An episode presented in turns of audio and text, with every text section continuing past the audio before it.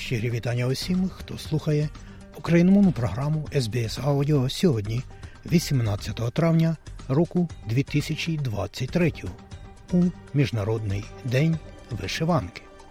А я, Богдан Рудницький, дякую вам, що слухаєте SBS. І сьогодні, шановні друзі, в нашій радіопрограмі, зокрема, ви почуєте короткий огляд новин SBS станом на час виходу нашої аудіопрограми. Про події на наших рідних землях сьогодні нам розкаже київська журналістка Людмила Павленко. У нас сьогодні в гостях один із директорів Української громади Вікторії, пан Євген Гавришко. Сьогодні ми торкаємося також федерального бюджету Австралії і згадуємо фінал пісенного конкурсу Євробачення 2023 року. Буде, звичайно, і більше, тому залишайтеся з нами і слухайте СБС. Сьогодні і завжди.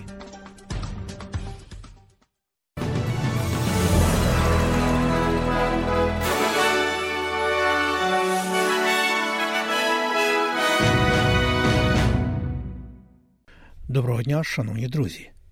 У студії Богдан Рудницький і бюлетень новин СБС.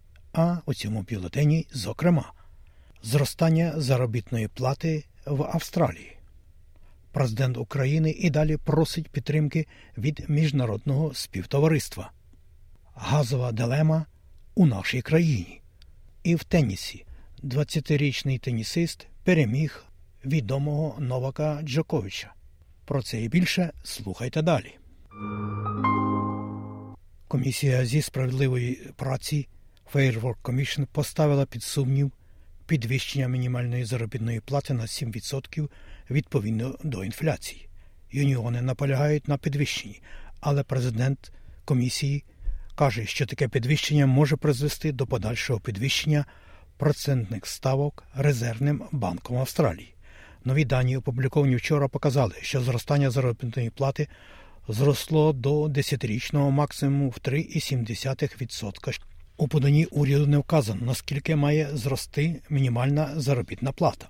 Але міністр з питань зайнятості та відносин на робочих місцях Тоні Берг сказав для ABC, що зростання заробітної плати не є причиною інфляції. Реальність така, що ми знаємо, що у нас немає якоїсь спіралі заробітної плати та цін. Це хороший результат для заробітної плати на рівні 3,7%. Але в той же час ми говоримо про рівень інфляції в 7%.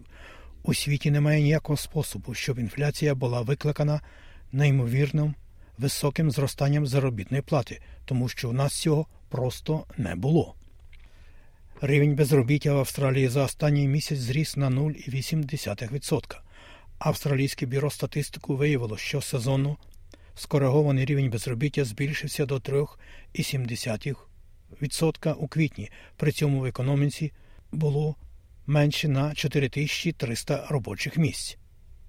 Прем'єр-міністр Ентоні Албанізі і лідер федеральної опозиції Пітер Датон сьогодні візьмуть участь у поминальній службі лідера корінних народів Юну Пінгу. Поховання відбудеться на північному сході Арнемленду, а також в ньому візьме участь міністр у справах корінних австралійців Лінда Берні. Юнопінгу був відомий тим, що постійно відстоював права аборигенів на землю і був названим австралійцем року в 1907 році і помер у квітні. Лідер федеральної опозиції Пітер Датон повідомив, що енергетична політика лейбористів ставить під загрозу всю енергетичну безпеку та інвестиції і збільшує рахунки за електроенергію для населення. Пан Датоп виступить сьогодні на конференції з газової промисловості, щоб припустити, що лейбористський уряд робить все можливе, щоб закрити шахти і розчарувати газовий сектор. Заступник лідера опозиції Сьюзен Лей заявила Скайм новинам, що уряд пана Албанізі робить неправильні речі із газовою промисловістю.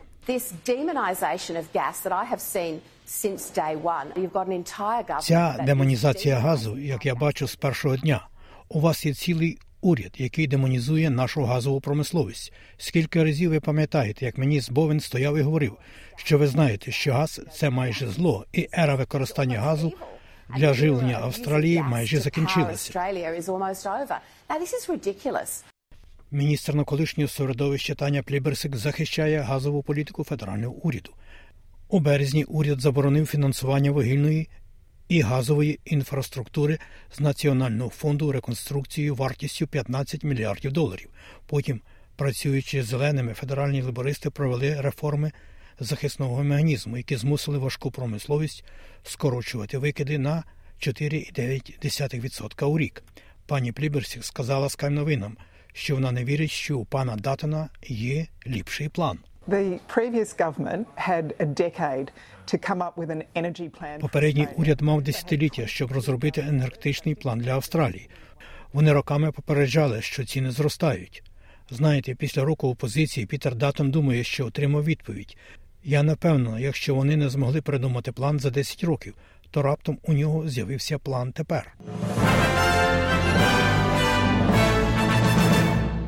Президент України Володимир Зеленський закликав міжнародну спільноту посилити тиск на Росію після подальших ударів по регіонах по всій країні. Він також подякував Естонії після того, як парламент Естонії проголосував за ухвалення заяви на підтримку заявки України на вступ до блоку НАТО. Пан Зеленський каже, що російські обстріли були націлені на райони в Сумській, Чернігівській, Дніпропетровській та Запорізькій областях. Сьогодні російський обстріл нашої Херсонщини забрав життя ще однієї дитини, хлопчика. Його звали Всеволод. В липні йому мало би виповнитись 6 років. Мої співчуття рідним і близьким. Це був черговий артилерійський удар терористів. Люди просто були на вулиці біля звичайного магазину. Чергові обстріли Сумщини, Чернігівській області, Дніпропетровщині. Запорізької області, Донбасу, все це знову і знову доводить, що потрібно ще більше консолідації світу для тиску на Росію, ще більше сили для наших воїнів, щоб знищувати кожну позицію терористів, ще більше підтримки для наших людей, щоб рятувати життя і повертати безпеку для наших міст і сіл. Саме так наголосив президент України Володимир Зеленський. Сьогодні Міжнародний день вишиванки, який відзначається у всьому світі 18 травня, і має особливе значення, оскільки Росія продовжує вести війну проти української ідентичності та культури. Станом на 10 травня 2023 року ЮНЕСКО підтвердило пошкодження 255 культурних та духовних об'єктів з 24 лютого 2022 року. Для всіх українців вишиванки, чи то блузки, чи сорочки мають сакральне значення. Вишиванка особлює нашу українську душу і давню спадщину і є цінним надбанням, яке передається з покоління в покоління. Саме так зазначили співголови Союзу української організації Австралії Катерина Аргиру та Стефан Романів у День вишиванки. 18 травня світ також відзначає День пам'яті жертв геноциду кримсько-татарського народу. У 1944 році тоталітарний совєтський комуністичний режим вигнав кримсько-татарський народ, корінний народ Криму з їхньої батьківщини. Сотні тисяч чоловіків, жінок і дітей були насильно депортовані до Сибіру і Центральної Азії колишнього Радянського Союзу. Майже половина цих людей загинула протягом першого року вигнання. Радянський режим заборонив кримсько-татарському народові повертатися до Криму майже 50 років. І про спорт, зокрема теніс. Новак Джокович не захищатиме свій титул на відкритому чемпіонаті Італії цього року після того, як вчора його засмутив 20-річний данський гравець Голір Руне. Джокович, який йшов до свого 17-го поспіль чвертьфінального матчу на відкритому чемпіонаті Італії, після перемоги над Кемероном Норрі у вівторок зазнав поразки від Руне. Це була друга поразка Джоковича від Руне за 6 місяців. І напередодні відкритого чемпіонату Франції, де Руне готується до свого першого в кар'єрі турніру Великого Шолома. Про курси обміну валют. Як інформує Резервний банк Австралії станом на сьогодні, Один австралійський долар ви можете обміняти на 66,5 центів США, або можете мати за один австралійський долар 0,61 євро. А ось як повідомляє Національний банк України станом на сьогодні, 18 травня. Один австралійський долар можна обміняти на 24 гривні і 34 копійки. За долар США при обміні на гривню ви можете мати 36 гривень і 56 копійок, і 1 євро можна обміняти на 39 гривень і 59 копійок.